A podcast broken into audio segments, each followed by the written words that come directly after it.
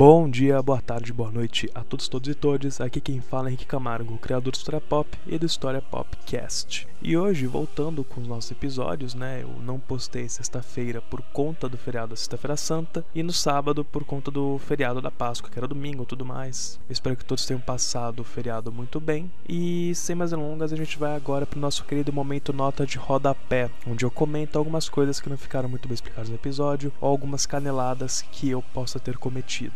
Para começar, eu comentei uma hora no episódio sobre as ossadas da princesa Anastácia e da própria família Romanov em si, mas eu não cheguei a falar exatamente a data em que elas foram encontradas. As ossadas da princesa Anastácia, assim como de seus pais e duas de suas irmãs, foram encontradas em 1999, enquanto o restante foi descoberto apenas em 2007, que no caso era do seu irmão mais novo e de sua irmã mais nova. Enquanto isso, falei logo em seguida sobre o sebastianismo, só que eu não cheguei a explicar o que é o sebastianismo. Sebastianismo é uma ideia que vem de uma crença lusitana, então portuguesa, lá do século XVI, de que o rei Dom Sebastião, que morreu em 1578 na Batalha de Alcácer-Quibir, na África, retornaria à coroa portuguesa e tomaria seu trono de volta. Porque logo após sua morte e uma pequena crise sucessória, foi decidido, após a morte de seu tio, dar a coroa para um primo dele, que era o rei Filipe da Espanha. Esse rei Filipe, então, ele uniu em 1580 as duas coroas portuguesa e espanhola, e se criou a União Ibérica. Retorno de Dom Sebastião era visto como um retorno do rei legítimo que traria uma era de prosperidade ao país. Então, dito isso, espero que vocês gostem do episódio. O episódio ficou muito bom, eu gostei bastante de fazer, editar. Qualquer coisa que vocês tenham de dúvida, de questionamentos, podem mandar lá por direct no Instagram ou comentar no próprio post, que eu ficarei muito feliz em respondê-los. Então, pessoal, vamos lá para a Rússia em 1917, no contexto da Revolução Russa.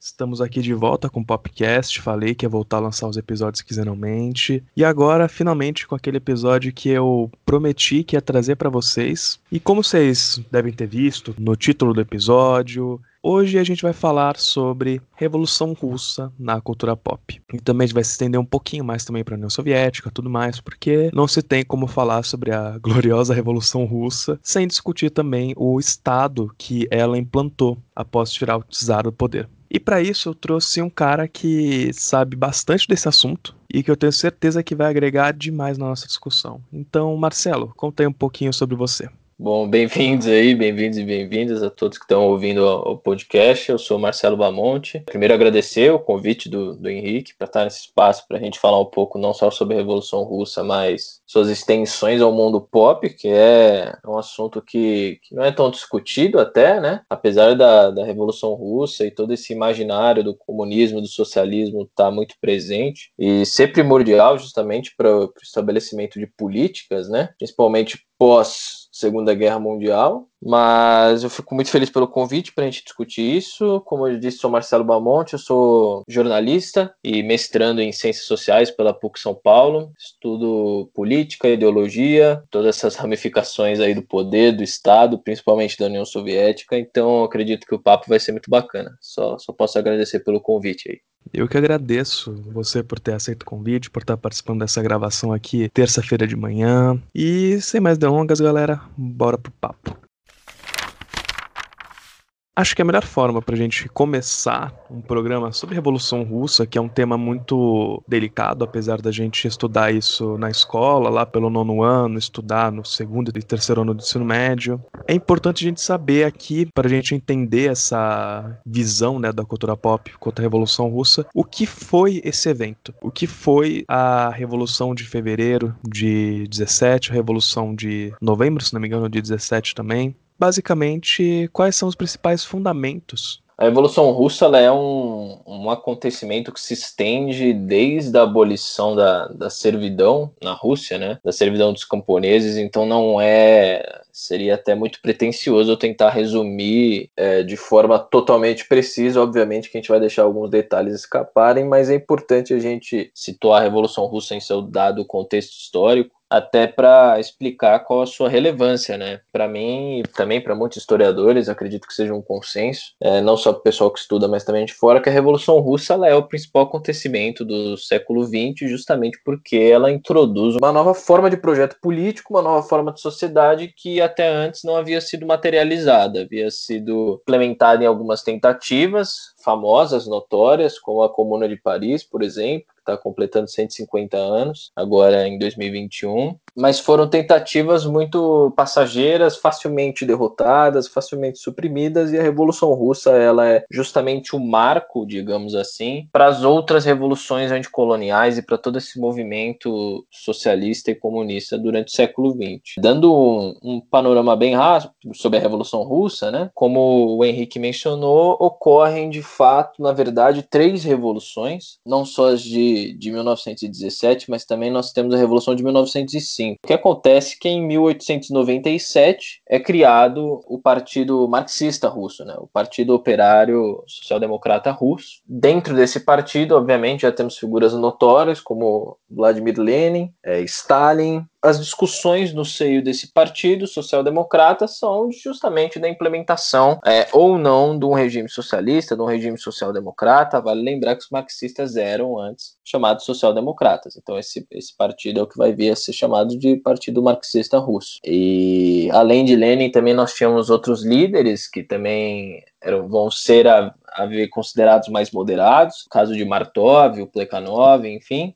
Nós temos a cisão somente desse partido em bolcheviques e mencheviques, os que abertamente defendiam uma revolução imediata e outros que defendiam uma revolução burguesa, para depois dessa revolução burguesa chegar ao socialismo. E é só em 1903 que a gente vai ter essa divisão e, como é bem sabido, Lenin, Stalin, enfim, vão para o lado dos bolcheviques, ficam do lado dos bolcheviques, e os mencheviques são compostos principalmente tendo como ponto de referência Martov. E o fermento dessa inquietação, na verdade, revolucionária, acontece com as próprias frustrações e humilhações da guerra russo-japonesa, que acontece após toda a questão da Manchúria e o ataque sofrido pela Rússia em Port Arthur, né? Que foi a primeira derrota de um país considerado uma potência. Obviamente que a Rússia era muito atrasada, mas a Rússia é derrotada pelo Japão, e é uma das primeiras derrotas documentadas em um conflito de larga escala, onde obviamente se havia uma disparidade entre uma potência e outra. E a partir disso o movimento revolucionário vai expandindo com a própria expansão da Internacional Comunista, não só na Rússia, mas em outros países, né? Principalmente as discussões na Alemanha, em toda a Europa, né? A ala social-democrata da Europa. E a primeira revolução russa mesmo que a gente pode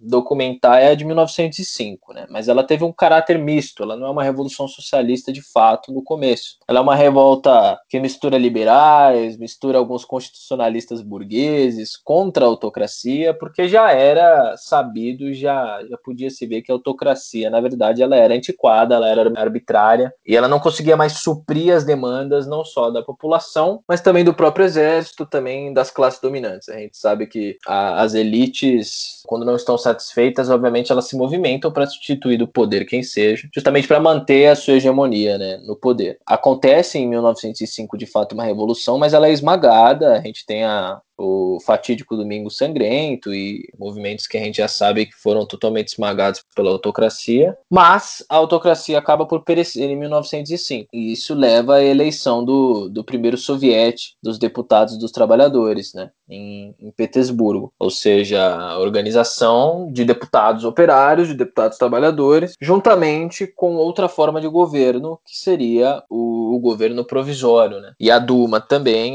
que já estava meio em frangalhos ali, o parlamento, mas enfim, a gente não tem, na verdade, uma revolução socialista. O que nós temos é uma divisão de poderes e a autocracia é destituída. E aí depois, obviamente, não dá pra recitar todos os acontecimentos até 1917, mas em 1914 tem a eclosão da Primeira Guerra Imperialista, né, como é chamada pelos revolucionários, mas a Primeira Guerra Mundial, popularmente conhecida. E a Primeira Guerra Mundial, ela é um fator de extrema importância pra gente compreender a Revolução de Outubro. Você você citou Revolução de Novembro e também tá certo, né? Porque havia essa confusão de calendário. Mas eu costumo dizer que a Primeira Guerra Imperialista, sem ela, de fato, não creio que haveria Revolução Russa. Foi um dos fatores principais justamente para a consolidação dos ideais socialistas, para que a população da Rússia enxergasse os ideais socialistas como uma saída da guerra, porque o país já estava exaurido, assim, ao final da Primeira Guerra, e o governo provisório, toda a elite e todos os setores burgueses insistiam num prolongamento dessa guerra, e os socialistas, obviamente, aparecem como uma alternativa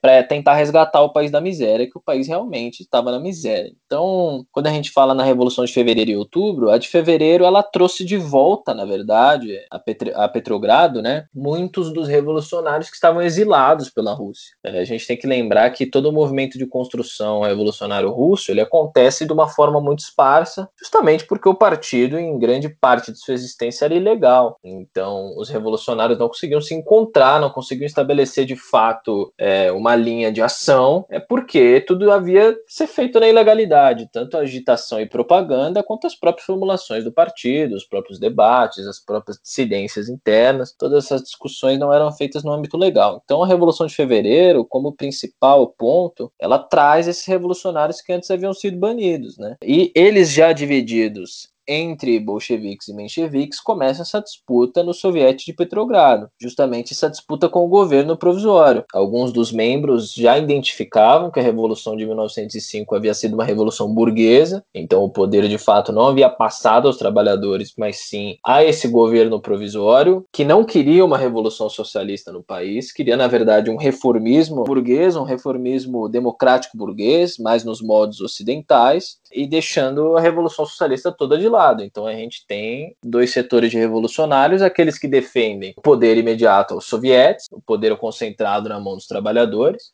já em fevereiro de 1917, e nós temos a ala justamente reformista que acreditava que a burguesia deveria desempenhar o seu papel histórico primeiro, concentrando esse poder, e a partir da concentração desse poder, a partir desse processo de reformulação, o socialismo seria alcançado posteriormente. E não é isso que os bolcheviques enxergam como uma possibilidade real de revolução socialista no país, até pela Rússia estar exaurida da guerra, sem recursos, com o exército totalmente desmobilizado e revoltado, e a população justamente na miséria, né? Então Lenin, ele chega a Petrogrado, na verdade, no início de abril, que antes ele estava basicamente isolado entre os bolcheviques, mas ele ataca essa hipótese de que a comoção na Rússia era somente uma revolução burguesa, né? Então ele começa a formular o movimento que justamente articula uma revolução mais concentrada e que o poder de fato passasse para os bolcheviques. É justamente em abril que ele traz suas teses de abril, né, que ele faz aquele diagnóstico que classifica que na verdade havia acontecido era uma revolução em transição, então de uma primeira etapa que havia dado o poder para a burguesia, que ia se desenvolver para uma segunda etapa, que justamente seria essa transferência de poder para os trabalhadores e camponeses. E a partir desses embates, obviamente, dentro do próprio seio do governo provisório, que vai definhando,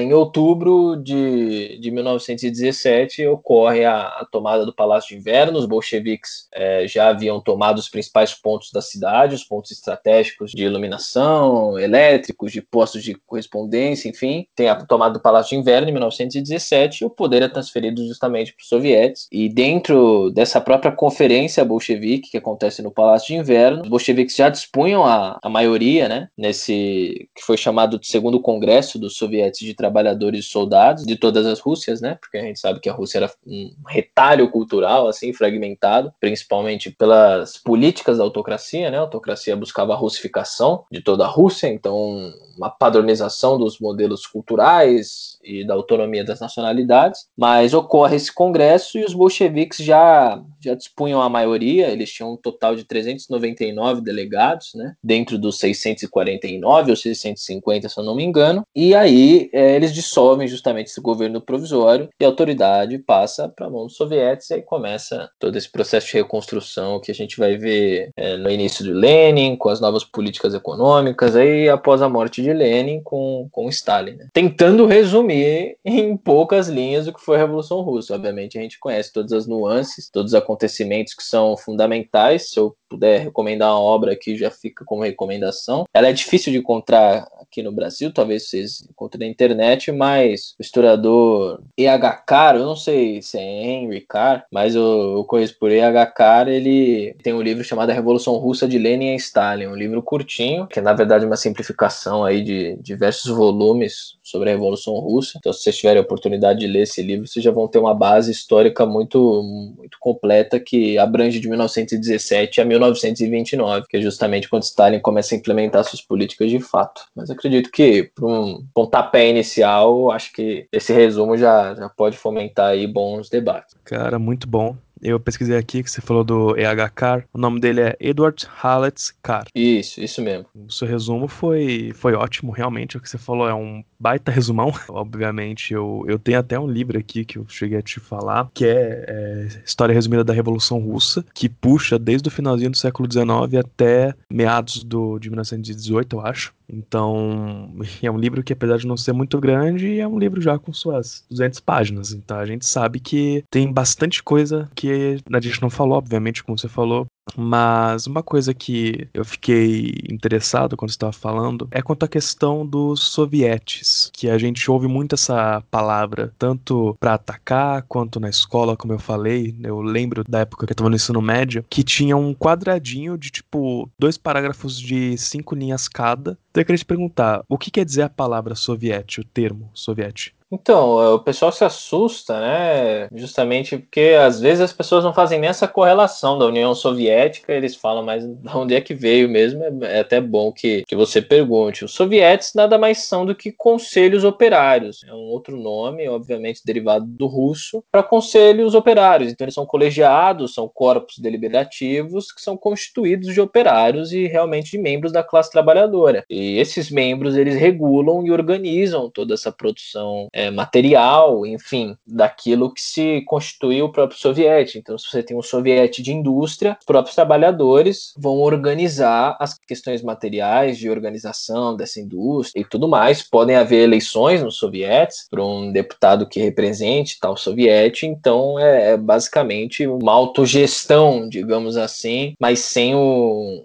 conceito mais anárquico, talvez, e obviamente não falando como ataque, mas tentando classificar dentro de uma categoria certa, né? Os sovietes, eles surgem pela primeira vez justamente na Revolução Russa de 1905. A gente tem uns esboços históricos, como eu havia comentado, na Comuna de Paris, por exemplo, mas a gente tem o seu início mesmo na Revolução Russa de 1905. Eles são teorizados também até pela própria Rosa Luxemburgo, onde são chamados depois de comunistas de conselhos, né? Mas depois dessa aparição de 1905, eles se estendem até 1917, enfim. A estrutura deles, basicamente, é um sistema piramidal de conselhos, né? Pelo menos na União Soviética. Então, a base ela era formada pelos sovietes de fábricas, né, nas cidades, ou pelos sovietes de aldeias no campo, porque vale lembrar que a maioria da Rússia era camponesa, né? Era rural. Então, existiam os sovietes de fábricas nas principais cidades e os sovietes de campo, e aí a partir disso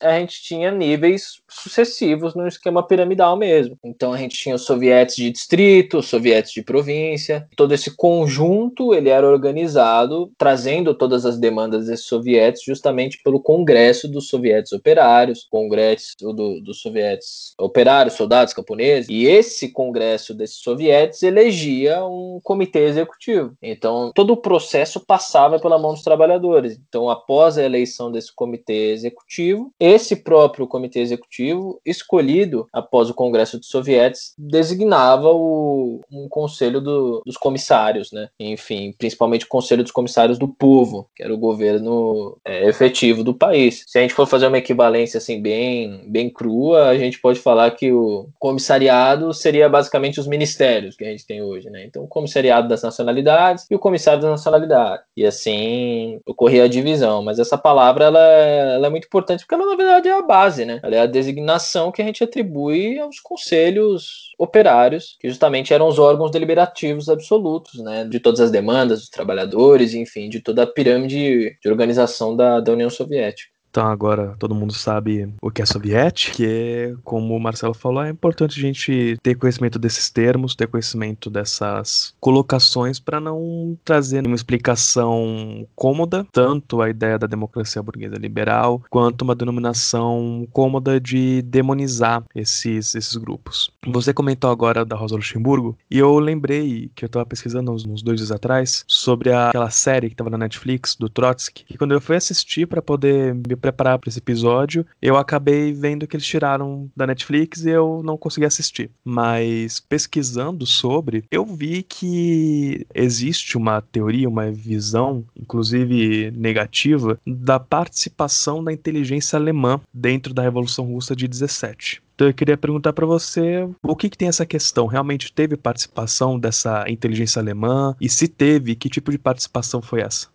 De fato, existe uma participação alemã na questão da própria Revolução Russa, e isso é utilizado como motivo de calúnia, né? Até contra Lenin, enfim, contra os revolucionários, que eles são acusados de serem agentes alemães, né? Agentes infiltrados. É um motivo de calúnia, assim, por parte dos opositores, não só do regime, mas do próprio partido. Até o próprio Lenin, em abril, quando ele se reúne ali na estação de Zurique, ele é hostilizado por alguns russos, né? Todos falam que o Kaiser tá pagando pela viagem deles, que eles vão ser enforcados como alemães. O que acontece é que Lenin recebe até como ajuda para voltar para a Rússia, né? Porque Lenin estava exilado a todo momento e não conseguia voltar para a Rússia justamente para essa reorganização do partido. Ocorre um financiamento, de fato, do governo alemão para que esses revolucionários consigam desempenhar suas funções, enfim, a própria de agitação e propaganda e tudo mais, porque eles eram justamente acompanhados pela polícia, e após a Grande Guerra estourar, né, eles tinham que voltar para o país, mesmo com a guerra em curso, e o Império Alemão julgava que aquele grupo, de fato, de revolucionários ia forçar justamente um armistício na Rússia, né, para que então o Império Alemão conseguisse concentrar suas forças de combate no oeste e conseguisse derrubar, de fato, os franceses e os ingleses, que a gente tem que lembrar que a frente de batalha, principalmente da Primeira Grande Guerra Imperialista, não era direcionada somente à Rússia, ela era direcionada a outros países também, que tinham esse confronto, né? Por isso que é chamada da Guerra dos Impérios, a Grande Guerra Imperialista, porque a França e a Inglaterra também estavam nesse confronto. Então,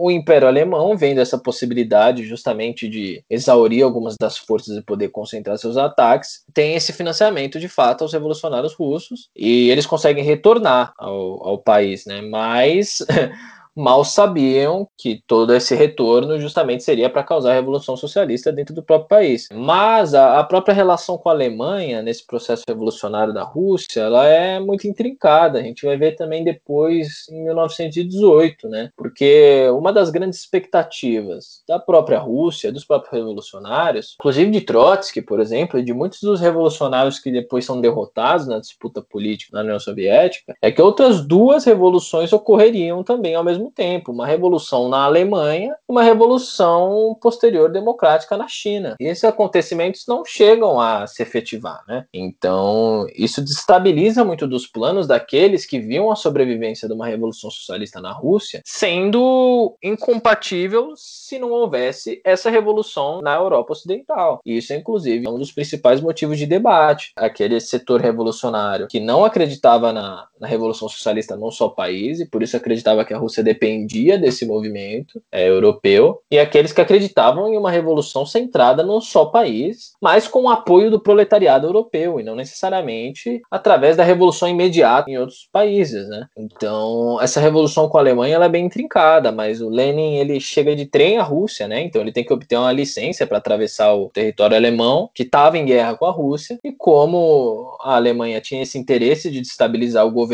russo e apressar uma assinatura de paz, por exemplo, justamente para forçar esse armistício, ocorre esse acordo. Então, o Lenin tem uma longa parada em Berlim, né? Ele passa, se eu não me engano, 20 horas estacionado em Berlim, o seu trem, e é especulado justamente que houvessem contatos, negociações do Ministério Alemão, né, do exterior da Alemanha, com Lenin, né? Então se falava, obviamente, nessas transações de dinheiro, se eu não me engano, era de 30 a 40 milhões da moeda alemã à época, que eu não me lembro o nome agora, mas assim os revolucionários, não só Lenin e outros, poderiam prosseguir viagem pela Suécia e pela Finlândia, né? Chegando na Rússia, que aí quando Lenin chega em abril. Mas é uma relação que custa muito, assim, pelo próprio setor de agitação e propaganda dos bolcheviques, né? Como começa a ocorrer essa calúnia de que Lenin seria um agente a serviço da Alemanha, e não só Lenin, mas outros bolcheviques, eles enfrentam uma oposição hostil dentro da própria Rússia, pelo menos nessa chegada. Então a imprensa ataca muito os bolcheviques, a opinião pública de fato clamava que eles eram traidores, né? Eles eram justamente traidores, e isso poderia servir até de fato para um golpe de Estado, onde traidores e agentes alemães estariam infiltrados na Rússia para estabelecer um outro regime, enfim. Tanto que até em 20 de julho, se eu não me engano, o general Kornilov, né? A gente fala de duas figuras principais que entram em combate ali, o Kornilov e o Kerensky, mas o próprio Kornilov, que era general de todos os exércitos da Rússia, ele tenta implantar essa ditadura militar, usando esse argumento de que os bolcheviques seriam agentes alemães como base. E ele fracassa nessa implementação de golpe de Estado. E Lenin, que está na Finlândia, né, após saber que justamente eles estavam sendo rechaçados na Rússia por essa acusação, aí ele consegue voltar justamente para a Rússia, chegando em abril, enfim. E aí há toda a reformulação dos revolucionários. Mas é um episódio muito interessante, de fato. É muito interessante para a gente ver e compreender como concessões às vezes eram necessárias ser feitas. Inclusive em 1918 a gente vai ver essas concessões em seu nível máximo com o Tratado de Paz, né, de Brest-Litovsk, e a gente vê como realmente às vezes você tinha que ceder para poder avançar depois, né? Dar dois passos atrás para depois dar um passo à frente. Mas é uma reação muito conturbada mesmo, uma relação muito interessante que às vezes as pessoas não têm conhecimento. Mas longe também, obviamente, dos bolcheviques serem agentes alemães infiltrados. Isso a gente não precisa nem duvidar, né? Como sempre, a propaganda liberal querendo atrapalhar o partido, um grupo revolucionário, tentando trabalhar pela emancipação do trabalhador. Isso é uma coisa interessante que você falou, que a Alemanha ela fez isso tentando, assim, acelerar o Tratado de Paz. E, assim, eles conseguiram o que queriam, entre aspas, porque quando acontece a Revolução, a Rússia sai da guerra. Então, pelo menos isso eles conseguiram, mas eles não esperavam que quando a Rússia saísse, meio que os Estados Unidos entrasse, né? Isso atrapalhou um pouquinho os planos do Kaiser. Agora, eu preciso perguntar para você sobre o elefante na sala da Revolução Russa, que é Trotsky. Por que eu vou perguntar sobre ele para você? Porque eu já falei aqui várias vezes no podcast, no episódio anterior, lá no Instagram do História Pop, que eu e o Marcelo, a gente fez um episódio lá no 20 e poucos com a Jana sobre Stalin. Então, não vou me aprofundar muito na discussão sobre Stalin aqui. Você já falou um pouco sobre Lenin. Eu acho que para se aprofundar nele tem que ser um outro episódio. Mas a gente tem a visão muito do Trotsky, de muitas pessoas hoje em dia, como um antirrevolucionário, vamos dizer assim, entre aspas. Como alguém que traiu a Revolução e após ele sair da Rússia e ir para o México. Então, eu queria te perguntar o que o Trotsky fez, qual que eram os pensamentos do Trotsky em relação Revolução. Eu sei que ele fez a Guarda Vermelha, por exemplo. A Guarda não, é o Exército Vermelho. Mas quais que eram as questões do Trotsky? Por que ele hoje em dia é visto com olhos tão negativos? O debate sobre Trotsky, ele é muito complexo, obviamente, como todos os debates que circundam a própria história da Revolução Russa, né? Mas eu acho que seria muito mais benéfico para o debate se as pessoas realmente estudassem de fato por diversas fontes e não deixassem a própria ideologia liberal pautar o nosso debate, né? Concordo com você.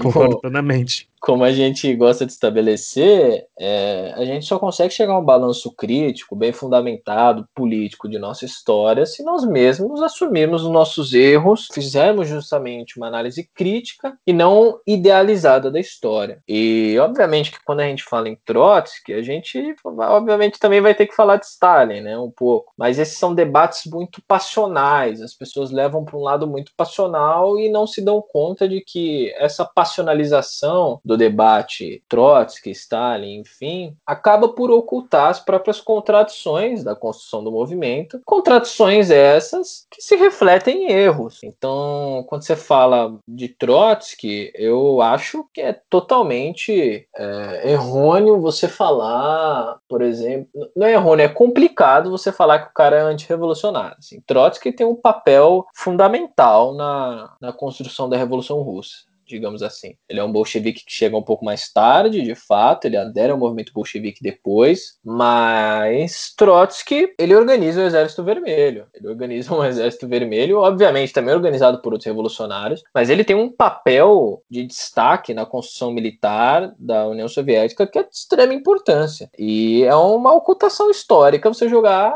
isso fora, e é o que as pessoas fazem. Trotsky, de fato, comete muitos erros posteriores, e até anteriores, no próprio curso da Revolução, que são altamente criticados por Lenin, altamente criticados, obviamente, por Stalin, mas assim como Stalin, e obviamente não os comparando em sua forma política, de conteúdo teórico, enfim, mas assim como Stalin, Trotsky também comete erros. Não existe um revolucionário que esteja isento de erros, e Trotsky comete. Mas os erros que Trotsky comete, e aí entra, obviamente, um julgamento pessoal, para mim são muito mais graves do que os de Stalin. Para mim, eu acredito, e eu parto da visão, que Stalin, dentro da sua atuação política, Stalin tem mais acertos do que erros, e para mim Trotsky tem mais erros do que acertos. Mas longe de mim negar a importância de Trotsky para a Revolução Russa, para a própria Guerra Civil, mas Trotsky em si não é o problema. O problema, de fato, é o trotskismo e as faces que ele assume, né? O trotskismo como ideologia própria. Até as próprias formulações do Trotsky sobre a Revolução Permanente, que,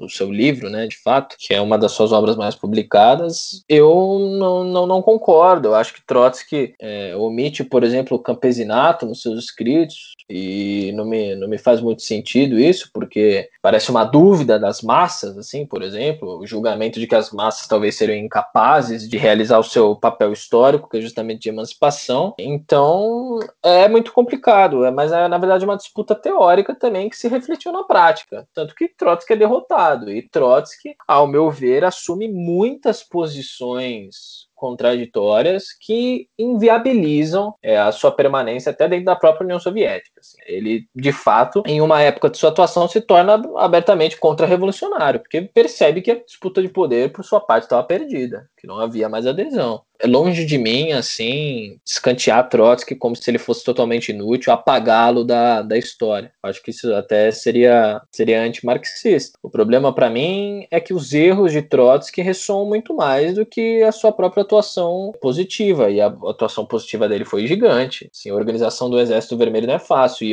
eu sei disso porque eu estou atualmente traduzindo esses escritos militares de Trotsky, que vão ser lançados pela editora Baioneta esse ano. Vão ser lançados os escritos militares de Trotsky e os escritos militares de Stalin. E a teorização militar, a compreensão de Trotsky em face do conflito, a própria psicologia militar, a estruturação dos quadros, a diferenciação entre um exército móvel, um exército de guerrilha, toda essa observação conjuntural voltada para a política da guerra e da ciência militar, Trotsky tem uma visão refinadíssima sobre isso. Obviamente, tenho discordâncias dentro do seu texto, também sobre isso, tenho. Mas assim como tenho de Stalin. Então, eu acho que a gente precisa estudar, assim. Eu acho que essa questão, com as escassas fontes que a gente tem aqui em português, em outras línguas, obviamente muito material do russo a gente não tem, mas eu evito tomar uma posição altamente condenatória, porque não cabe a mim condenar como se eu fosse o detentor da razão e da verdade. Cabe a mim fazer um balanço crítico, e Trotsky, assim como muitos revolucionários, teve muitos erros e acertos, e obviamente ponderando para mim de novo, mais erros do que acertos, mas isso deve ser observado, deve ser estudado, justamente para que esses erros não se repitam. E a gente vê o trotskismo hoje como uma ala totalmente oportunista, totalmente reformista, até que no próprio Brasil é desempenhado em alguns movimentos que apoiam golpes imperialistas em outros países, e a gente vê como, na verdade, esse movimento se perde, né? Se perde entre aspas, né? Tá cumprindo a sua linha política, mas assim, passa longe de ser um movimento revolucionário ou um movimento que forneça as bases para uma emancipação da classe trabalhadora hoje. É muito difícil. Você me põe numas enrascadas que é embaçado. Mas é muito difícil debater isso de forma rápida, né? A gente teria que observar caso por caso, toda essa conjuntura, mas longe de mim de fazer associações rasteiras, assim, sobre Trotsky, sobre Stalin, sobre qualquer revolucionário. Tá ótimo, é o que eu falei, eu não queria ouvir também um linchamento acerca de Trotsky nem nada, realmente, porque isso é uma coisa que muita gente tem na visão, né, sobre a Revolução Russa e movimento revolucionário, de que Lenin foi a cabeça de tudo, aí Stalin chegou sendo mais oportunista para tentar continuar, e o Trotsky foi o cara que era um sanguinário maluco, que matou geral e ele foi expulso da União Soviética, da Rússia, né, porque não tinha União Soviética ainda, porque Stalin tinha medo de um golpe de Trotsky, aí expulsa ele, depois manda matar ele no México, realmente porque existe muita controvérsia, e nem teórica em si, mas controvérsia pelo conta dessa propaganda, como a gente falou, burguesa, liberal, de tentar colocar os revolucionários como três malucos sanguinários, na verdade dois, né, porque Lenin morre e muitas pessoas, hoje em dia, quando eu tento escrever a história da Revolução Russa e amenizar o que eles fazem, eles colocam Lenin como um cara perfeito, pacifista, que não queria guerra. E ainda bem que você pontuou isso, porque assim, igual meu camarada Jones Manuel brinca e fala que o pessoal aqui no Brasil vê o Trotsky como se ele fosse um Haddad russo. Assim.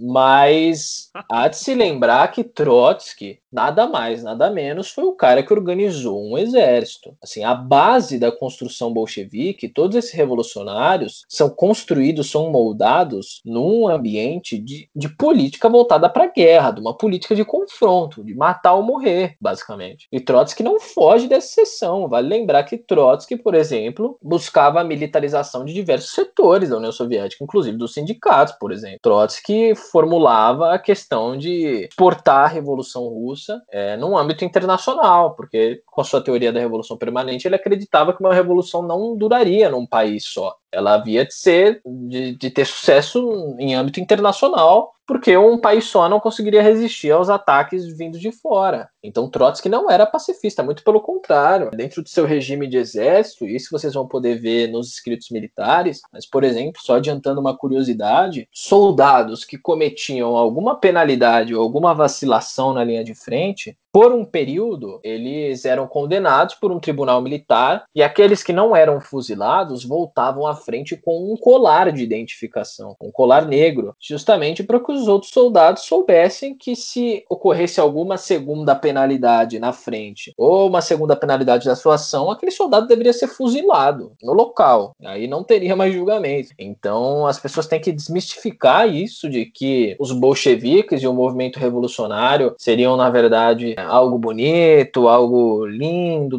de uma transferência de poder pacífica. Não, eles justamente combatiam essa passagem de poder pacífica, porque não é uma passagem de poder, é um reformismo, dentro da própria institucionalidade burguesa e dentro da própria ordem dominante. E a burguesia, essa oposição, não hesita em utilizar a violência contra os revolucionários. Então, porque os revolucionários deveriam hesitar de usar essa violência? Então, a gente também tem que parar de pintar um como santo e outro como demônio, porque a gente sabe que nesse jogo havia uma disputa de poder, e para tomar o poder você precisa ser firme, você precisa ser duro. Então eu duvido muito que um Trotsky, por exemplo, essa é uma face de Trotsky que muitos dos trotskistas tentam esconder. Ocultada essa face, pode-se usar como espantalho um revolucionário que era totalmente violento, os expurgos em massa, um genocídio premeditado, e outro revolucionário que buscava a paz através da revolução perfeita. Não existe revolução perfeita, assim como não existe revolucionário perfeito, mas ocultar os feitos históricos e a linha de pensamento de um revolucionário é ocultar o próprio revolucionário. E as pessoas que tiram de Trotsky essa faceta militar apagam Trotsky por completo. Então é importante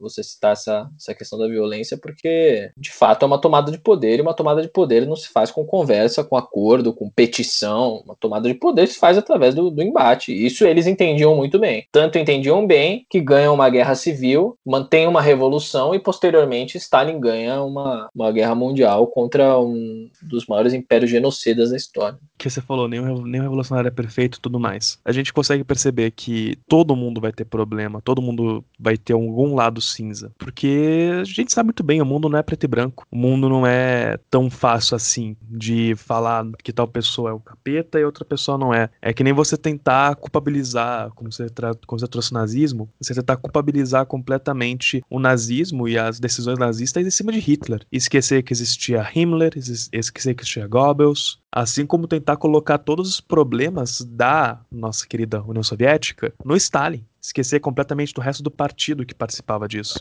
E agora, para finalizar, sobre essa questão de Revolução Russa e tudo mais, do começo da Revolução, eu sei que a gente falou bastante sobre isso, mas é que é um tema muito complexo, como o Marcelo bem trouxe no começo da fala dele. Queria perguntar sobre a relação da Revolução, né, tanto durante quanto após, com uma família real do Tsar, porque durante muito tempo, até a década de 90, se não me engano, que foi quando encontraram as ossadas da princesa Anastácia, existia esse mito, que foi transformado em diversos livros e filmes e tudo o que for, de que a família real teria sido fuzilada pelos revolucionários, e após isso teria escapado só a Anastácia, e ela teria fugido para a França, estaria esperando para conseguir retornar. Inclusive isso era uma ideia, pelo pouco que eu sei, né? Você pode me corrigir se eu estiver errado. Como se fosse um sebastianismo. Por isso que eu quero entender melhor qual foi a relação dos bolcheviques com uma família real russa. Acho que, como fica muito claro, até pelo desenrolar dos acontecimentos, era de total oposição, né? A autocracia, de fato, ela já se estendia na Rússia por muito século, né? A própria família Romanov,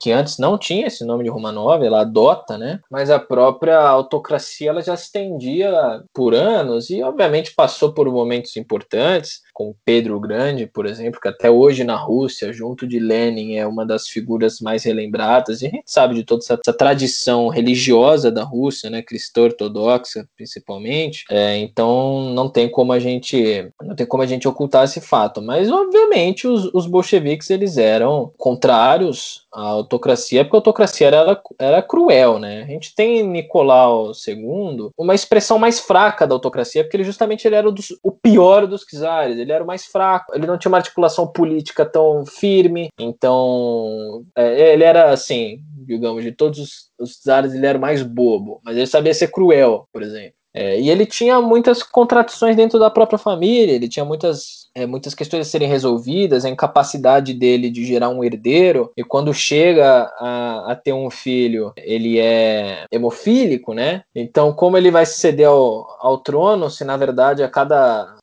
batida no seu corpo ele pode morrer sangrando? Então, o czarismo realmente ele definha porque ele não dialoga com as próprias massas, e isso na Rússia é uma condenação fatal, porque você pega que, por exemplo, em 1914, 178 milhões de habitantes da Rússia Imperial, eles eram distribuídos em 22 milhões de quilômetros quadrados, sabe? As dimensões da Rússia são continentais, e a Rússia era claramente dividida, assim, era um universo próprio, era uma coxa de retalhos gigantesca a Rússia, retalhos culturais, retalhos políticos, e o czarismo principalmente tenta promover essa russificação e esse esmagamento das próprias autonomias nacionais dentro da Rússia, né? Uma purificação da linha, digamos assim, obviamente não seguindo um projeto eugenista igual o nazismo, mas o czarismo não dialoga com as próprias massas. Esse é um dos principais fatores do próprio definhamento do regime, porque ele não promove políticas públicas a esse respeito, e é acompanhado de uma série de erros táticos, de erros estratégicos, de tomada de decisão, de julgamentos de poder onde não havia poder. Então sucumbe a justamente essas limitações mais jurídicas, esses anseios até das próprias elites, né? Existem historiadores que argumentam que, na verdade, a autocracia cai porque as elites quiseram que a autocracia caísse. E, de fato, se você vai parar para analisar a Revolução de 1905, onde o movimento revolucionário não está consolidado, não consegue fazer essa transição direta para uma revolução socialista, de fato, ele é derrotado também pelas elites. Tanto que a gente tem o estabelecimento do governo provisório. Mas a autocracia, ela começa a perder força, ela não tem mais um apelo nem religioso, até pelos próprios setores religiosos da Rússia que eram fortes, mas ela começa a perder todos esses tipos de apelo. E até na própria geopolítica, né? Na geopolítica da Rússia, a gente pode ver que as potências ocidentais já começam a enxergar a Rússia atrasada e endividada como um fator a ser explorado, né? E realmente era, de fato. O czarismo já não conseguia mais dar conta daquilo que a Rússia começava a se tornar. Então, é uma transformação de sociedade imensa, e a Rússia precisava se movimentar, ela precisava se modernizar. porque enquanto todos os países já começavam esse processo de industrialização, por exemplo, a Rússia ainda estava presa no arado. Essa autocracia constitucional, essa tentativa da autocracia até de trazer uma institucionalização maior, promovendo a Duma, por exemplo, o parlamento, enfim, colocando toda a questão constitucional, trazendo artigos, era muito frágil. O Czar tenta trazer prerrogativas institucionais que, na verdade, só servem como um ocultamento, como uma blindagem para que ele faça o que ele quer. É o famoso artigo 87, onde o Czar podia alterar as disposições eleitorais da própria Duma, restringindo alguns votos que ele julgasse danoso para o império. Então, assim, as contradições das próprias massas e as contradições do país engolem a autocracia. O próprio historiador que faz a biografia de Stalin, o Stephen Kotkin, ele faz isso muito bem na sua obra sobre Stalin, né, no primeiro volume, Stalin, Paradoxos do Poder. Ele argumenta que o maior problema governamental da Rússia era a sua própria autocracia, que ela não integrava as elites políticas e nem as massas. Então, o Império Russo, ele começa a se tratar justamente um assunto de família, né, se resume a isso, e é uma família que obviamente estava condenada, né. A gente tem a participação do Rasputin aí no meio também, que é primordial, e as pessoas tomam Rasputin como uma figura muito caricata, né? Mas na verdade ele dispõe um papel primordial também nesse processo da Revolução Russa. Primordial, não digo ao lado dos revolucionários, mas da própria destabilização da autocracia, né, no confronto com as elites, Rasputin também tem um papel importante aí. Então, a autocracia, na verdade, ela se resume, ela é autodestrutiva, né? Ela tenta culpar as massas, os camponeses, pela sua falta de materialização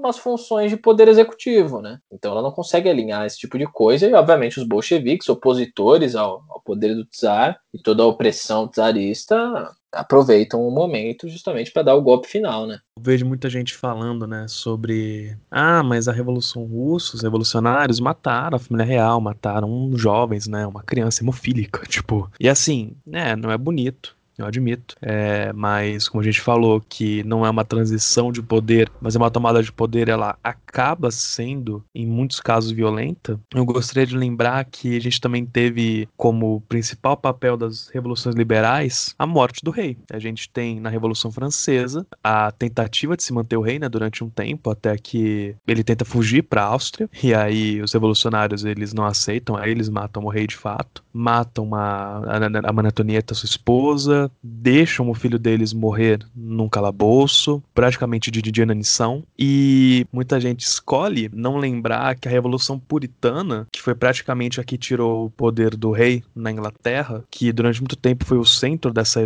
ideologia liberal, dessa ideologia burguesa, cortou a cabeça do rei, com a coroa em cima praticamente, como diria meu professor da faculdade. Então, assim, gente, nenhuma revolução é bonita, não é só as revoluções comunistas, socialistas, mas as burguesas liberais também não foram bonitas. Também tiveram muita violência por trás e também tiveram a acabar como rei, porque, como a gente sabe muito bem, para se manter uma política no mundo liberal e burguês, no mundo capitalista, você precisa estar de acordo com a burguesia. Então você só vai ser um rei, como Napoleão foi pós a Revolução Francesa, né, o imperador Napoleão Bonaparte, se você estiver alinhado à burguesia, tal como é hoje em dia o rei da Espanha, tal como é hoje em dia a família real inglesa, que voltou na Revolução Gloriosa, que eles trouxeram de volta a ideia de uma monarquia, só que uma monarquia praticamente de espantalho. Então eu queria só comentar aqui rapidamente para o pessoal não achar que os soviéticos eram muito ruins porque eles mataram a família real.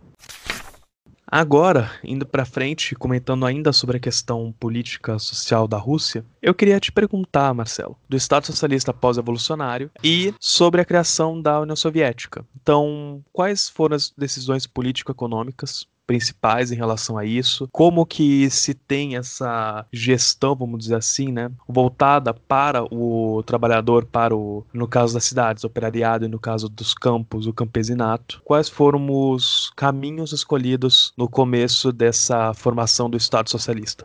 A construção do Estado Socialista ela é complicada porque não são caminhos que foram escolhidos, né? Foram dentro da conjuntura os caminhos que eram possíveis ser tomados, assim. Principalmente pós-revolução e pós-tratado de paz com a Alemanha, onde a Rússia perde muito. São penas gigantescas, perda de territórios, redução do exército. Então a Rússia se encontrava justamente em frangalhos e pós-revolução de outubro, obviamente também não vou me estender muito, porque senão fica muito longo, mas pós-revolução de outubro a gente tem o período da Guerra Civil, que é justamente desencadeada por mais de 14 potências ocidentais que invadem a Rússia em 1918, tentando tomar o poder e se aproveitar da frágil situação na Rússia. Então, nesse período de guerra civil, que se estende até 1920, mas pro final de 1920, os bolcheviques são forçados a instaurar o comunismo de guerra, né? Então, todas as produções eram voltadas diretamente para o Estado, a supressão econômica da população, a entrega de bens, enfim, justamente para a produção e sobrevivência dessa guerra, né? Se isso não é feito, a Revolução Soviética não poderia triunfar, de fato, com a invasão que os bolcheviques sofriam por diversas potências, né? E travando essa guerra, reconquistando diversas posições ao longo desses anos, eles conseguem triunfar, obviamente, na Guerra Civil e conseguem manter o regime, que é histórico, assim. Eu não consigo imaginar a dimensão desse feito, e isso fica mais claro quando você começa a ver os déficits da própria criação do exército, a falta de materiais. Um exército foi criado no curso de uma guerra e vence a guerra, tendo como adversário mais de 14 potências de fora, né? Fora o próprio movimento contra-revolucionário dentro do país.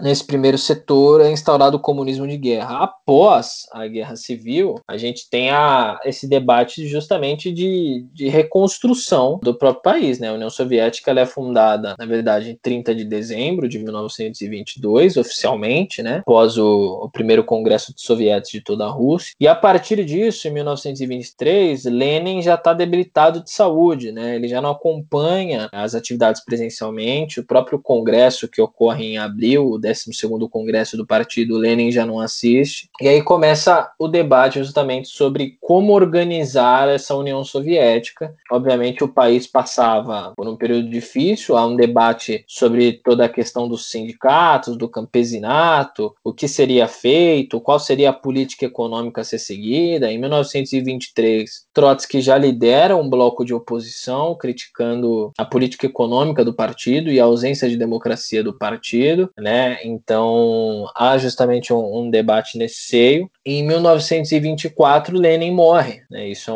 um fator principal, porque também em 1924 nós temos a primeira Constituição Soviética. Vale lembrar também que dentro desse período pós-guerra civil, a NEP está em voga, as novas políticas econômicas, né? Que justamente permitiam um capitalismo de Estado dentro da União Soviética para a reconstrução da própria economia do país. E a partir desse capitalismo de Estado, após essa restabilização econômica, poderiam seguir os passos para a construção de uma sociedade socialista. Então esses são os passos: comunismo de guerra, depois nós temos o período da NEP, e após esse período da NEP, onde a gente tem justamente essa reconstrução, e o período da NEP é muito conturbado, porque muitos dos revolucionários acusam traição, né, por parte dos bolcheviques e da ala que aderia à NEP, mas era necessária, senão não teria justamente reconstrução do próprio país. E a partir dessa extensão da NEP, onde os conflitos com o bloco oposicionista são muito fortes, vale lembrar que em 1927 Trotsky e Zinoviev são expulsos do Comitê Central, né?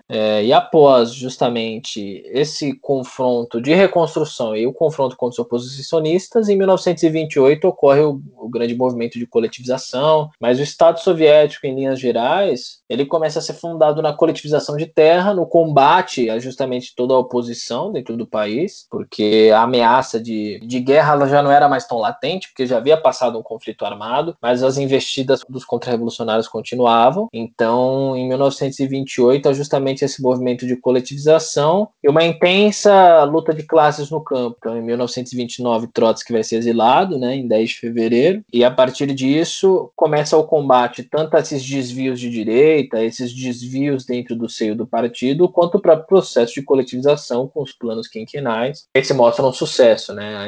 A industrialização do país, a coletivização das terras. Em 1933, o plano quinquenal é cumprido um ano antes, né, da data prevista. E com o cumprimento desse plano quinquenal, finalmente os Estados Unidos reconhecem a União Soviética. Mas se fosse adotar em linhas gerais, seria o comunismo de guerra, um período de total centralização do poder, justamente para a sobrevivência do próprio país. Depois de todo esse período das novas políticas econômicas, do processo de eletrificação da União Soviética, Lenin dizia que a Revolução Socialista só poderia existir se ocorresse a eletrificação do país. O país não tinha linhas elétricas, não tinha ferrovias, não tinha um sistema de comunicação. E depois das novas políticas econômicas, Stalin dá prosseguimento aos planos quinquenais, ao processo de industrialização, da luta no campo, da destituição dos kulaks. Se a gente for falar só da NEP, já daria um episódio inteiro, quem dirá tentar falar sobre tudo isso, mas é basicamente por essa linha. Realmente, para poder discutir de fato, né, aprofundado todos esses temas, a gente precisaria realmente de 2 horas específicas, né, para praticamente cada um, para conseguir entender a implementação, as problemáticas em torno dessa implementação, mas é realmente para a gente conseguir ter uma base, né, dessa construção da União Soviética, como que um país, como você falou, quebrado durante a Primeira Guerra Mundial e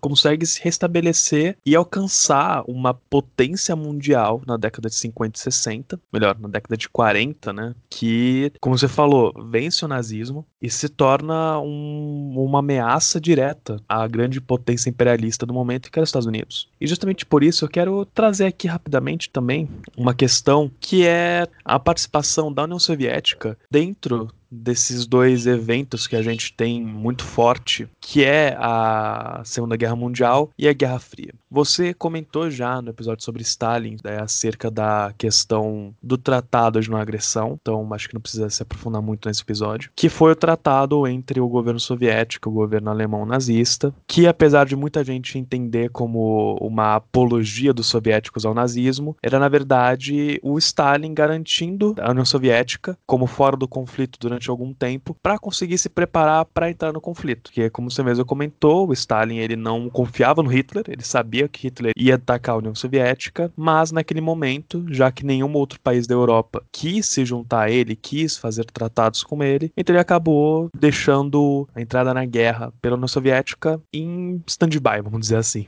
Mas sobre a Guerra Fria, como que a União Soviética ela se coloca como essa grande potência mundial no período da Guerra Fria? O período da Guerra Fria é muito importante porque a dissolução da União Soviética, o desmonte da União Soviética começa justamente em um desses períodos aí, ao meu ver, principalmente. Sobre a Segunda Guerra Mundial, a gente já comentou bastante lá no podcast que a gente gravou sobre Stalin, então eu recomendo que vocês escutem, até porque se a gente fosse tratar de Segunda Guerra Mundial, a gente não teria muito tempo aqui, mas o que acontece?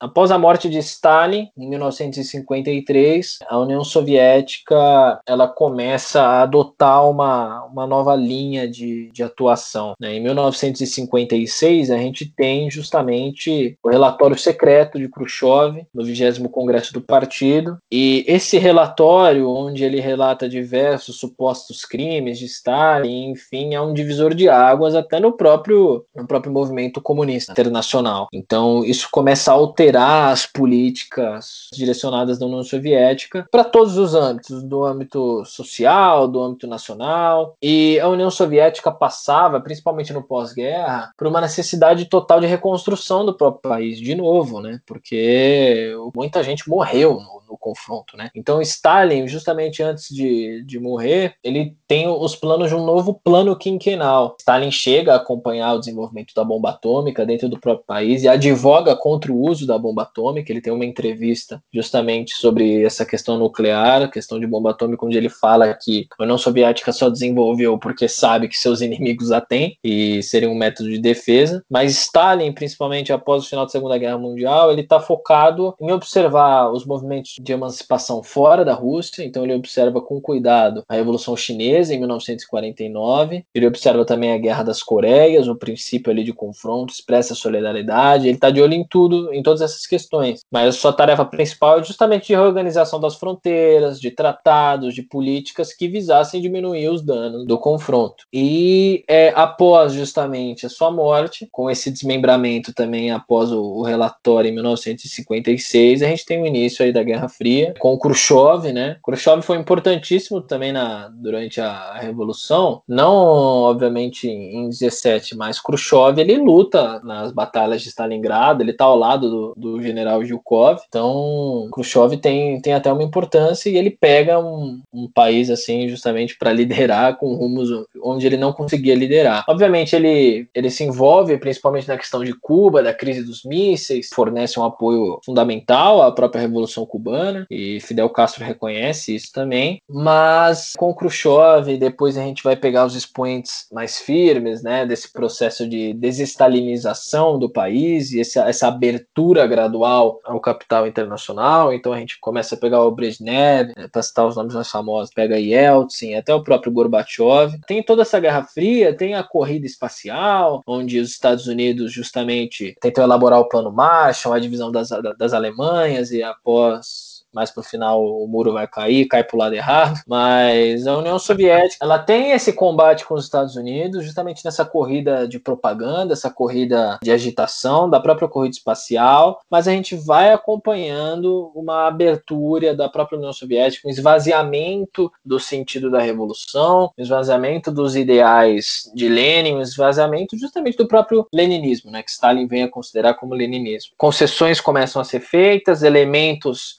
que seriam condenados por contra-revolução durante o processo de construção de Stalin começam a retornar, digamos assim, começam a ter espaço na União Soviética, obviamente não os mesmos elementos, porque muito tempo já havia passado, muitos já tinham morrido, mas isso é seguido também da própria, como eu disse, da própria crise do movimento comunista internacional. A gente observa as extensões até na própria Europa, tem o estabelecimento da Alemanha Oriental, obviamente, a gente vê o Palmiro Togliatti, por exemplo, na Itália, mas é uma divisão que também acaba por condenar esse próprio desenvolvimento socialista da União Soviética, né? Foi uma escolha que foi feita na União Soviética e, obviamente, uma escolha que decidiu cooptar com o Ocidente, cooptar com as principais potências, e outros países não seguem esse caminho, justamente a Coreia, que passa por toda a sua crise, mas entra em guerra e depois consegue se manter. A própria China, em 49, Mao e Stalin chegam a se encontrar em 1949, em Moscou, e após isso a revolução na China segue, mas a União Soviética, ela tem esse principal papel de apoio às outras revoluções, mas já começa a se distanciar do papel que havia cumprido justamente em anos anteriores. E aí a gente vai ter muita coisa, a gente tem a Revolução Húngara de 56, a gente tem o Pacto de Varsóvia, a gente tem Khrushchev dando um ultimato a Berlim em 58, tentando transformar Berlim em algo desmilitarizado, dando aos Estados Unidos 6 meses para retirar as tropas, enfim, tem toda essa crise dos mísseis, como a gente já havia falado. Tem os processos de libertação no terceiro mundo, que muitos são estimulados pela União Soviética, a questão da Indonésia, a gente tem a questão do Congo, a gente tem a divisão sino-soviética depois, tem muita coisa, tem a corrida espacial, tem a Revolução Cubana, tem a crise de Berlim de 61, então é muito difícil a gente tratar numa tomada só. Mas após justamente essa guerra fria, né, composta também pela Guerra do Vietnã, a criação da OTAN pós Segunda Guerra Mundial, a gente vê a União Soviética totalmente se desmembrando, assim, se desmembrando através das próprias políticas que escolhia seguir, e há um desmonte, né? Há um desmonte de dentro para fora, mas se a gente for comentar todo esse desmonte, a gente vai ter que falar sobre a história da humanidade, basicamente, a história de desde a Revolução até os dias de hoje, então é muito complicado. E eu trouxe essa questão da Guerra Fria e tudo mais, porque, como a gente sabe, o período da Guerra Fria foi o período de maior propaganda imperialista norte-americana contrária à União Soviética e à Revolução Russa. A gente sabe muito bem pela enxurrada de filme que tem, né, sobre os espiões soviéticos, sobre a crise dos mísseis, e falando como que a União Soviética era um bando de maluco que queria destruir o mundo em comparação aos Estados Unidos, que eram salvadores da pátria. Da pátria que eles dizem é os Estados Unidos e o mundo como quintal deles, praticamente. Então a gente tem essa questão muito forte da propaganda, e aí entra a minha próxima pergunta, que é: a gente não vê tantas obras mostrando a Revolução Russa, obras de cultura pop de fato, como filme ou séries, sem serem documentais, mas existem algumas. Como que esses filmes e séries retratam esses revolucionários, né? O mais clássico que todo mundo pensa é o Anastácia, que era era da Fox, agora é da Disney.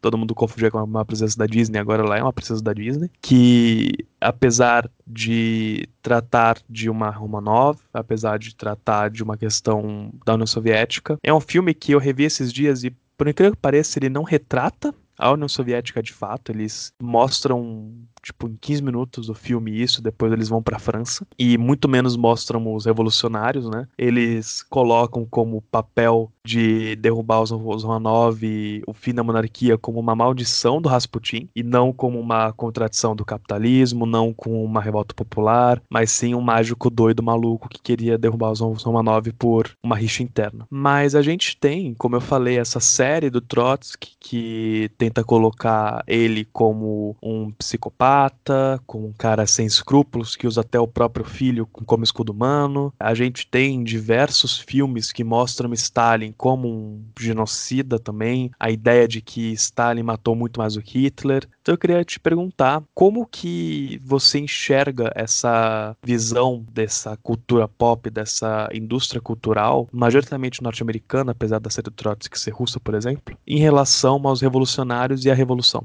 Cara, é uma questão igualmente gigante, né? Porque a gente sabe que toda produção cultural, ela não é isenta de ideologia, e as próprias políticas que pautam essa produção, elas têm objetivos e rumos definidos. A Rússia, de fato, ela não é precisamente representada em filmes, em documentários, porque ela é objeto de muito debate e você tem que assumir uma posição. E a gente sabe que a posição assumida pelos principais aparelhos de hegemonia, principalmente ocidentais, né, os principais aparelhos de comunicação, são totalmente anticomunistas. Há de se categorizar primeiro o anticomunismo. Existem vários tipos de anticomunismo, né? Existe o anticomunismo liberal, que justamente provém desses políticos intelectuais, tentam refutar Marx. Então, por exemplo, Hayek, Friedman, Mises, e todo esse papo que tenta refutar Marx economicamente, enfim, que serviram de base para ditaduras militares de extrema-direita, principalmente na Argentina e no Chile. A gente tem o anticomunismo também católico, né? Isso se estende desde o Papa Leão, passa pelo Papa Pio XI, um monte de Papa, Papa Pio XII, e isso é basicamente conhecido, né? Até o próprio Papa João Paulo II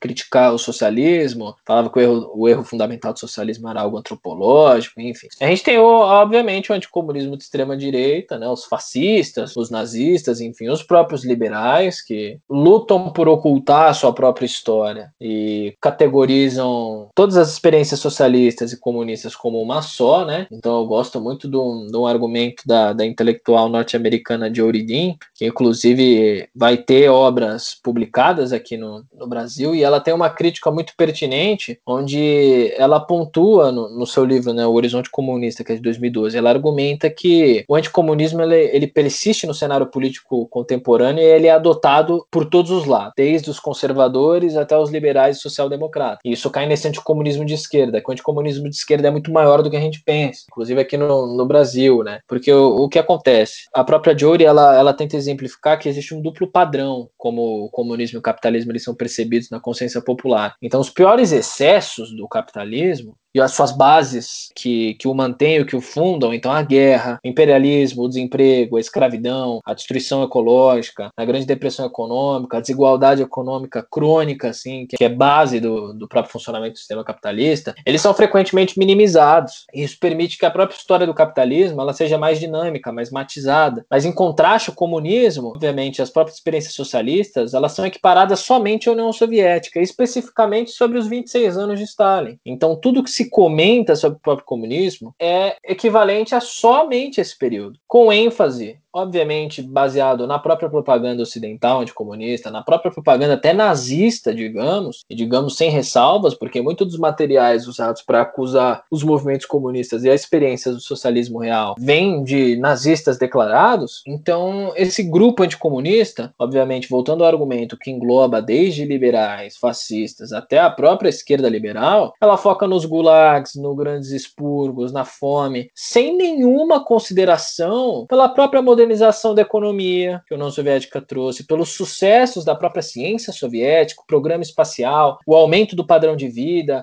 de uma sociedade que era do arado e passa para ir ao espaço. A primeira pessoa que pisa no espaço tem a União Soviética estampada no capacete. Isso as pessoas não lembram. É, então, é o que eu ia falar, só uma coisa. Quem venceu a corrida espacial foi sim a União Soviética, não foi os Estados Unidos. Não foi porque eles foram para a Lua que eles venceram. Muito pelo contrário, você vê o número de vitórias da União Soviética em relação aos Estados Unidos na corrida espacial é muito maior a da União Soviética. Exato, e isso é minimizado, reduzindo todas as experiências socialistas, principalmente ao período de governo de Stalin e ao colapso da própria União Soviética, a própria dissolução. Então, isso é visto como uma prova máxima de que o comunismo não funciona. É o argumento tosco que sempre quando perguntam falam, mas a União Soviética não existe mais, e os Estados Unidos está aí, entende? É um argumento simplista que faz com que todos os excessos do capitalismo neoliberal genocida sejam silenciados, sejam ocultados, que supostamente há sempre um processo que o comunismo chegou a não alcançar justamente porque seu expoente máximo, a União Soviética, foi dissolvido. Isso também está em outras teses, até do norte-americano, se eu não me engano é norte-americano, do Parente, né, do Michael Parente, que ele afirma que os regimes comunistas, por mais falhos que eles tenham sido, eles desempenharam um papel em moderar os piores impulsos do capitalismo e do imperialismo, né? E isso é real, porque o pior impulso do capitalismo, a gente sabe que a ala extrema do capitalismo é o próprio fascismo, e a União Soviética aparece como um projeto de emancipação que derrota essa alternativa imperialista, né? Porque o que não é o império fascista, o império nazifascista de Hitler, senão a tentativa de subjugar todas as nações e escravizá-las, e é isso que os Estados Unidos faz com a própria população nativa, né, quando chega ao próprio continente. A própria história do liberalismo e a própria história do imperialismo, ela é pautada em massacres. Esses massacres acontecem até hoje. Olhe para o Brasil e você vai entender o que eu estou falando. Já são mais de 300 mil vidas ceifadas, entende? Por um projeto, por uma utopia ultraliberal comandada pelas próprias elites, onde o desenvolvimento econômico, mesmo que pífio, vale mais do que a vida da população. Não só entendo como repudio num nível assim, é horrível. Quem não acha que a política pública está errado. Exato. É um projeto político, mas voltando à pergunta inicial, que eu também não quero fugir muito do tópico, há de se categorizar o anticomunismo. O anticomunismo, obviamente, ele é política adotada pelas principais potências ocidentais, principalmente os Estados Unidos. Pós-Segunda Guerra Mundial, a gente tem o macartismo, a gente vai ter a doutrina Reagan. Políticas justamente buscam desumanizar a experiência soviética, o próprio comunismo em si, para que a hegemonia continue ao lado daqueles que buscam explorar sua própria população, e isso se reflete nas suas produções culturais.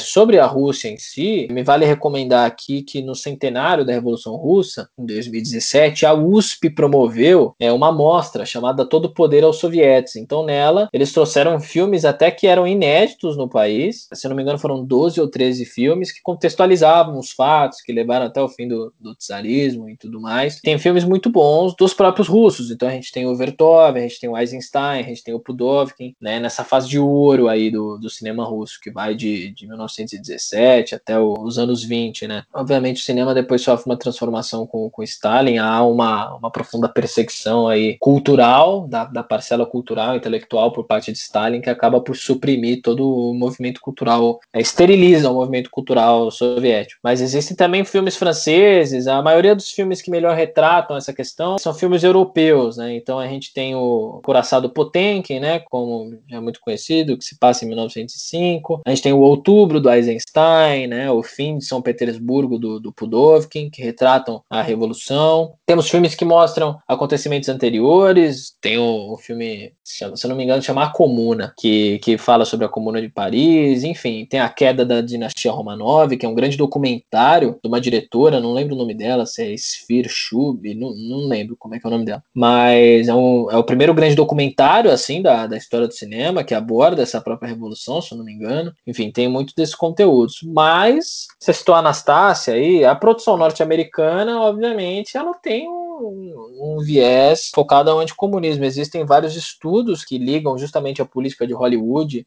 a linha seguida por Hollywood justamente nesse período de expansão, com as políticas públicas adotadas pelo governo dos Estados Unidos, dos anos 50, se estendendo aí. Mas se eu pudesse citar o maior exemplo assim, que eu vejo de propaganda anticomunista, ela foi produzida em 1951, é até famosa, assim, eu vi na graduação, que chama Duck and Cover, né? Que foi um material produzido principalmente pela Defesa Civil dos Estados Unidos, que era um filme propaganda que afirmava que uma guerra nuclear podia acontecer a qualquer hora. E você tem uma tartaruguinha que chama Duck and Cover, ou seja, se jogue no chão, duck and cover, busque proteção, se proteja. E ela era focada para o público infantil, era uma animaçãozinha, e ela é produzida justamente após os testes nucleares da União Soviética. Então era um método claro de propaganda que a gente sabe que angaria as massas, em concomitância com o American Way of Life, que começa a ser expandido, enfim. Mas é um erro pensar que a política anticomunista não se reflita nas expressões culturais, porque as expressões culturais são um grande método de agitação e propaganda dessas próprias políticas. Exatamente. Quem está ouvindo esse podcast, com toda certeza, já entende um pouquinho disso, porque desde o primeiro episódio do podcast eu falo isso, eu bato na tecla. Cultura, principalmente cultura pop, principalmente livro, filme, série, amplamente divulgado, não é, como você falou, neutro e isento, né? O que eu sempre digo, que tem no episódio sobre o que é história e a profissão do historiador. Ninguém é neutro e isento, então obviamente as produções que você vai ter não são neutras e isentas. Você falou até dos gulags, né? E uma coisa engraçada, eu lembro claramente de uma discussão no Twitter de uma pessoa falando sobre como que os gulags eram horríveis e tudo mais. A pessoa que estava falando isso daí estava comparando os gulags com os campos de concentração nazistas, que é um erro gigantesco. Eu não estou falando que gulag era uma coisa bonita, era um resort, não era, mas também não era um campo de concentração nazista, que é campo de extermínio. Isso é uma coisa que tem que se pensar. Existiam pessoas que saíam dos gulags, iam para lá, faziam um trabalho que tinha que fazer, sofriam, obviamente, muitas coisas, mas eles saíam dos gulags, enquanto o campo de extermínio você entrava para morrer. Mas nessa discussão, o cara falou sobre os gulags e ele foi colocar como exemplo uma foto que, primeiro, eles tinham escrito em cima gulag em inglês, não era nem russo. E se você aproximava na portinha do gulag, tava o Kermit e o sapo. Aí não dá, né? Mano, o cara colocou o negócio do filme dos Muppets pra dar de exemplo. Aí não dá. Eu fui pesquisar. Essa é a primeira foto que tem quando você procura gulag. Eu vou até pesquisar agora. E se você vê, o motivo disso é porque é de uma matéria da super interessante sobre gulags. Puta, é pior que é mesmo, olha lá. Tá o bichinho ali. É o Caco, né? É o Caco, é o Kermit.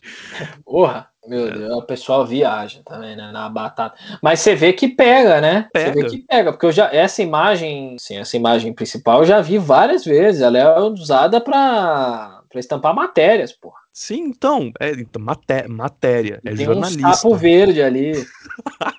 Pô, fala sério. Daria um sapo de verdade, né? Nem CGI, é um boneco mesmo, de feltro. Mas isso passa, né? Isso passa e contribui pro próprio mito, porque se você perguntar pra pessoa como é que era a estrutura dos próprios gulags e do sistema de prisão, ninguém sabe. Pior é que ninguém sabe, o pessoal fala que não, mas não sabe porque não tinha documentado. Tem sim documentado.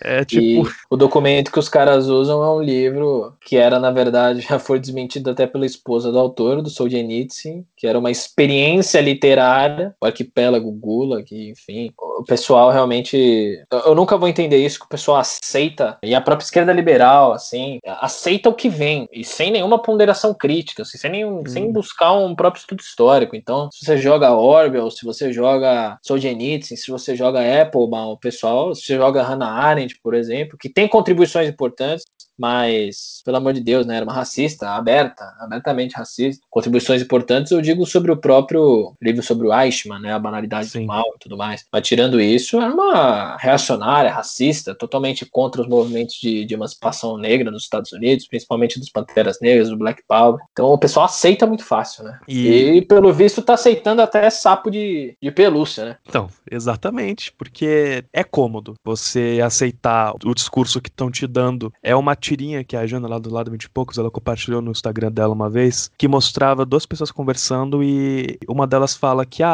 você é comunista porque você foi doutrinado. Aí depois mostrava, essa pessoa que falou isso da doutrinação, vendo na escola que comunismo é ruim, vendo em casa com os pais, comunismo é ruim, vendo cinema, comunismo é ruim, vendo jornal, comunismo é ruim, tipo, espera um pouco. Então a pessoa que é doutrinada é a pessoa que senta pra ler um livro acadêmico ou um livro qualquer, mas a pessoa que vive no mundo mundo, onde você é bombardeado o tempo todo por propaganda de comunista, principalmente no cinema norte-americano, quem que é doutrinado? Exato. É a pergunta, quem que aceita, até mesmo como você falou, sapo de feltro, pra falar que é gulag? E note que a própria alocação de recursos pós-Segunda Guerra Mundial pra propaganda dos Estados Unidos é uma das maiores do mundo. Os Estados Unidos é realmente o vencedor de toda essa batalha de propaganda e agitação, e é até hoje. Eles têm um maquinário de propaganda mais eficiente, mas mesmo assim os arquivos da CIA não conseguiram esconder os próprios êxitos da União Soviética, até na questão do documento que eu sempre acho muito engraçado, onde os Estados Unidos pontua que a alimentação da União Soviética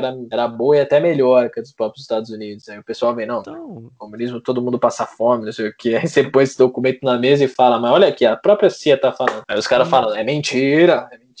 Um jornal, não sei se era brasileiro, acho que é brasileiro, falando que em Cuba só tem 3 coisas que funcionam: saúde, educação e segurança pública. Porra, só essas 3 coisas?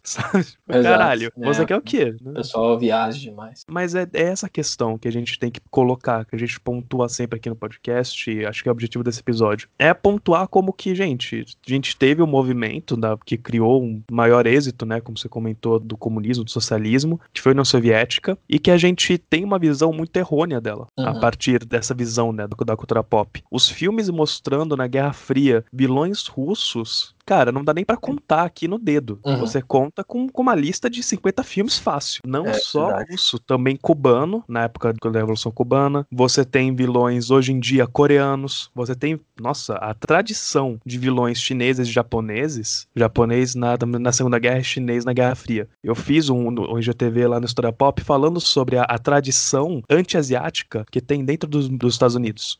É um processo de desumanização constante, né? E as bases, elas são usadas para todos os tipos, até no próprio Oriente, né, os árabes, enfim, se estendendo aos chineses. Você promove um apagamento cultural, o seu retrato é sempre como agressivo, sempre como inimigo, você desconsidera qualquer contextualização político-social, étnica, cultural, e o transforma no inimigo comum, e é isso. Exatamente. Que o departamento faz, o departamento dos Estados Unidos faz com êxito, né? E é que nem você pensar, como você falou dos Panteras Negras, quando você comentou da Hannah Arendt, você tem meio que 2 caminhos para seguir dos Panteras pelos Estados Unidos. Ou eles veem os Panteras como violentos, no que hoje em dia não pega muito bem, porque você coloca esse movimento do Black Power como uma coisa violenta, e como eu falei, né, com um mundo onde o racismo tem sido cada vez mais escancarado e movimentos que tentam ser antirracistas, você tem essa visão de que você não pode fazer isso. Então o que eles fazem? Eles apagam toda a questão revolucionária dos Panteras. Apagam toda a base teórica que os Panteras têm no socialismo, nos escritos de Marx, de Mao Tse-tung, na Revolução Cubana. Então você tem esse apagamento dentro dos próprios Estados Unidos de seus movimentos populares socialistas também, que até o livro que eu também falei no GTV, Raça, Classe, Revolução, que o Jorge Manuel e o Gabriel Landi organizaram. Ele fala justamente sobre isso, trazendo os textos desses grupos.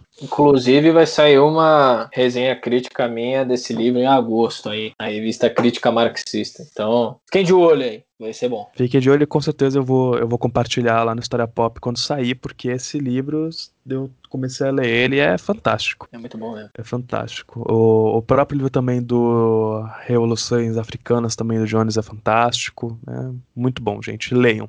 No final a gente vê como que essa disseminação anticomunista ela acontece de forma programada, né?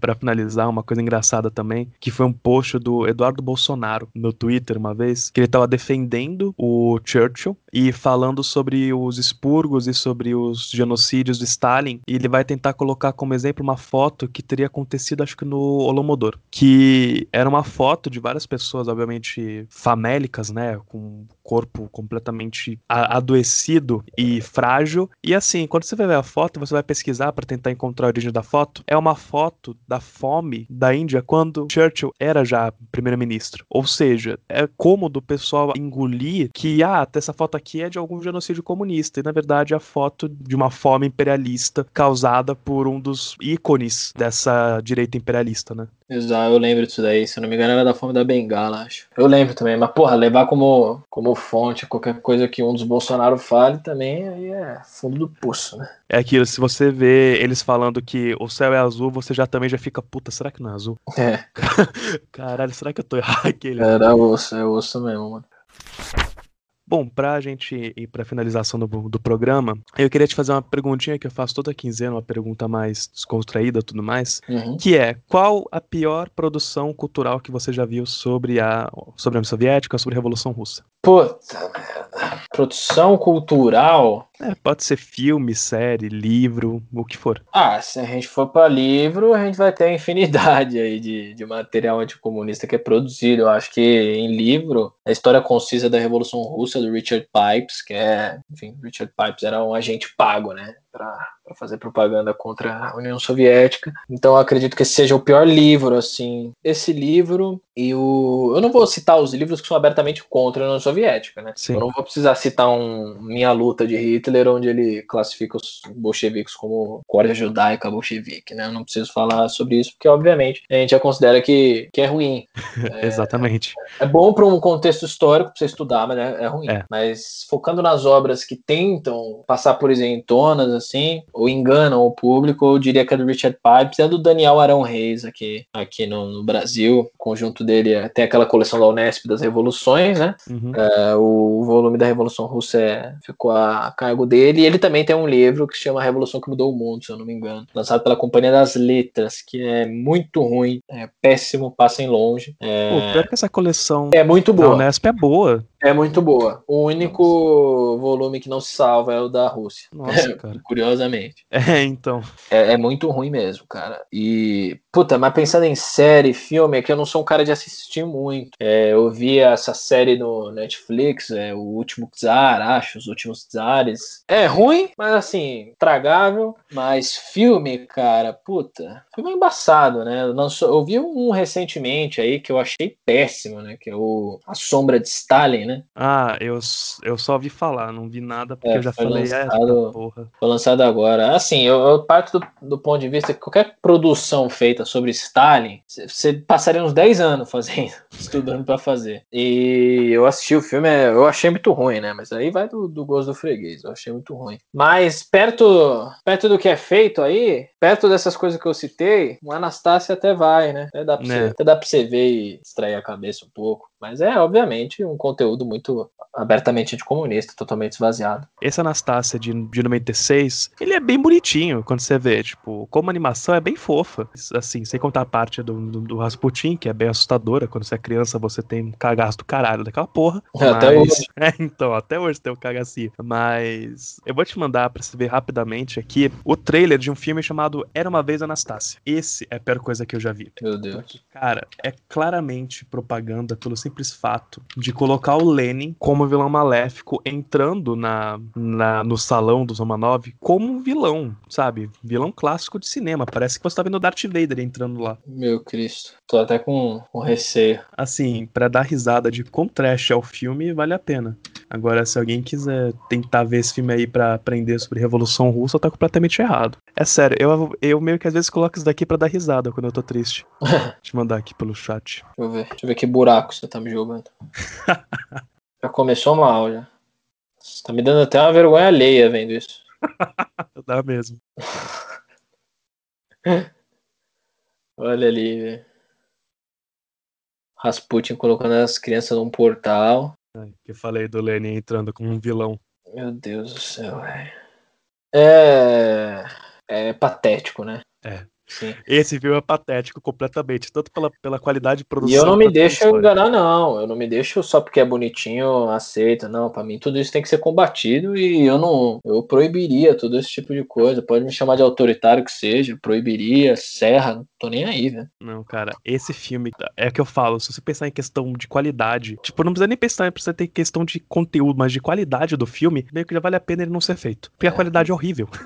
Horroroso, horrível. Mas, assim, eu diria que essa daí é a pior coisa que eu vi. Vilanizar o Lenin desse jeito, de colocar ele entrando com um exército atrás, no meio do baile dos Romanov, tipo, sabe? Não, cara.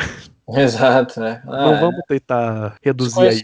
Desconhecimento histórico total. O projeto também. Uhum, obviamente. Mas, bom, essa daí é a minha escolha. Também tem aquele filme lá, acho que um conto americano também, que mostra o ratinho russo fugindo para os Estados Unidos. Esse eu não vi. Eu vi quando era muito criança, eu conheço por hoje em dia por ler sobre. Preciso rever o filme algum dia. Eu preciso ver também. Eu gosto de filme, mas não sou aquele cara que entende tanto, assim, sabe? Consegue fazer uma análise crítica, não sei o quê. Eu gosto de ver. E aí já paguei muito caro por isso, já vi cada besteira aqui, pelo amor de Deus. E agora, realmente, para ir para os grandes finales, passei algumas dicas culturais, cara. Livro, filme, série, o que você achar que é legal pro pessoal consumir. Dicas culturais, eu volto a fazer propaganda, né, aqui. Eu e mais 3 camaradas estamos lançando o livro de obras escolhidas de Stalin, agora em maio. Nossa campanha foi um sucesso, a gente tinha a meta de R$15.000 para fazer uma tiragem de 1.000 exemplares. A gente tá chegando quase aos R$44.000 agora em arrecadações. Caralho! Pois é, já vendemos mais de 500 unidades aí em adiantado e a tendência é só subir. Então, se vocês quiserem conferir o projeto, é catarse.me/Stalin. Todas os planos, enfim, estão lá. A gente está trazendo material bem bacana, já estamos diagramando, já está no processo de finalização, tá bem bacana. Fazer propaganda também dos outros livros que eu colaborei, que são igualmente importantes, que vão ser lançados pela editora Baioneta, estão sendo organizados pelo meu camarada e amigo Euclides Vasconcelos, e são dos escritos militares de Trotsky e Stalin, também igualmente importantes para a gente entender ali o período, o socialismo real. Então, se eu pudesse fazer uma recomendação, eu deixo desses 3 livraços aí que vão chegar em português agora nesse início do segundo semestre. O link pro Catarse do Stalin, do Obras Escolhidas de Stalin, vai estar na descrição do podcast. Então, só clicarem lá para dar uma olhada, para auxiliar, para ajudar, que vale muito a pena. E dica cultural que eu vou passar hoje, eu nunca pensei que eu ia estar passando essa dica cultural porque eu odiava esse diretor. Eu ainda não gosto muito das visões dele para esses personagens, mas eu não vou fingir que o filme não é bom. Assistam Liga da Justiça, de Zack Snyder. São 4 horas, é cansativo demais, eu sei, mas é um bom filme, vale a pena assistir, ainda mais quem viu aquela aberração de 2017, que esse filme agora tá muito melhor. Então assistam, que vale muito a pena, apesar, como eu falei, de eu ter uma discordâncias da forma como o Zack Snyder olha os personagens da DC, e eu achar que o que ele fez com o Watchmen é intragável, que o filme do Watchmen é só visual e não tem nenhum conteúdo que tem nos quadrinhos. Bom, eu queria agradecer você, Marcelo, por ter aceito o convite, por essa conversa maravilhosa que a gente teve, que deu pra gente conseguir discutir bastante coisa sobre a Revolução Russa. A gente conseguiu pincelar sobre o anticomunismo na cultura pop, que eu pretendo fazer um episódio inteiro só sobre isso. Então, muito obrigado por ter aceito o convite, eu espero ter você de volta no podcast mais vezes, que assunto é o que não falta, né, cara? Exato, eu só tenho a agradecer novamente pelo convite, pelo espaço, né, que quem me atura falar 2 horas realmente tem força interna aí, tá? É feito de um material especial aí, como diria Stalin. Mas eu agradeço, cara, pelo convite. Obviamente, estou à sua disposição aí para próximos episódios. A gente ia gravar antes, mas por um motivo de saúde aí eu não pude comparecer. Mas fico feliz que deu certo, que saiu, e espero que tenha sido proveitoso. Espero que você tenha aproveitado, que as pessoas gostem também. Pois sim, eu também espero que todo mundo tenha gostado. Qualquer coisa que vocês queiram falar sobre o episódio, podem colocar no comentário do post, podem mandar por DM no Instagram. E também lembrar vocês que teve episódio com o Marcelo no 20 e pouco sobre Stalin, que a gente falou disso o episódio inteiro, mas é que vale muito a pena ouvir e complementa o episódio que a gente tá fazendo hoje. Bom, lembrando que o História Popcast faz parte do Instagram História Pop, que é @história_pop, e vocês podem encontrar vários posts interessantes lá sobre o assunto de história e cultura pop, e você pode encontrar esse podcast nas plataformas do Anchor, que eu uso como agregador, Google Podcasts, Spotify, Breaker, Overcast, Pocket Casts, Radio Public e na Orelha, que é uma nova plataforma que paga os podcasters por ouvinte e tem como vocês apoiarem diretamente por lá. Então, dito isso, pessoal, muito obrigado por terem vindo até aqui. Novamente, muito obrigado, Marcelo. E até daqui 15 dias, pessoal. Tchau, tchau.